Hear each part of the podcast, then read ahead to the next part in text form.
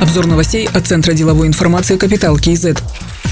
По программе «Дорожная карта бизнеса» сняты отраслевые ограничения. Любая компания малого и среднего бизнеса может стать участником программы и получить льготное финансирование, сообщил вице-министр национальной экономики Жаслан Мадиев. Размер кредитной поддержки на одного предпринимателя увеличен до 7 миллиардов тенге. Финансирование пополнения оборотных средств увеличено до 500 миллионов тенге и будет предоставляться на возобновляемой основе. Для торговых компаний пополнение оборотных средств составит до 100 миллионов тенге. Сумма по инструменту гарантирования выросла до 1 миллиарда тенге. Для финансирования проектов проектов по программе «Экономика простых вещей» общий объем кредитования увеличен на 400 миллиардов тенге и достиг 1 триллиона тенге.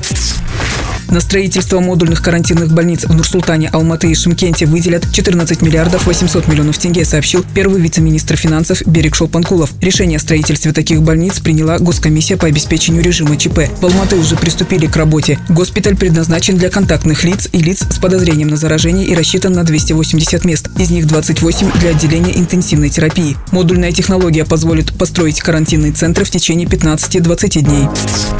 Евразийский экономический союз обнулил импортные пошлины на овощи, детское питание, лекарства и медоборудование, необходимое для лечения коронавирусной инфекции. Это сократит издержки при импорте чувствительных для населения товаров, прокомментировал член Совета Евразийской экономической комиссии от Казахстана Алихан Смаилов. Нулевые пошлины будут действовать с 30 июня до 30 сентября текущего года. При необходимости решения могут продлить.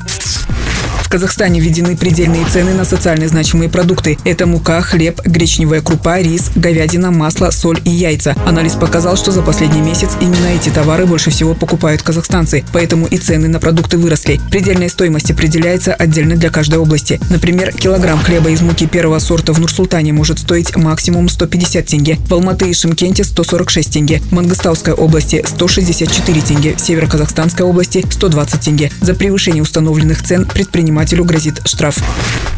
Пандемия коронавирусной инфекции создала ни на что не похожий экономический кризис, заявила директор-распорядитель Международного валютного фонда Кристалина Георгиева. Она отметила, что МВФ совместно со Всемирным банком и другими международными институтами работает над тем, чтобы ограничить экономический ущерб. В распоряжении МВФ есть 1 триллион долларов, и организация использует из них столько средств, сколько потребуется, подчеркнула Кристалина Георгиева. За помощью уже обратились более 90 стран. Наибольший риск, который мы видим, это волна банкротств и сокращение рабочих мест, которые затруднят восстановление экономики экономики, сказала глава МВФ. Другие новости об экономике, финансах и бизнес-истории казахстанцев читайте на Капитал Киезет.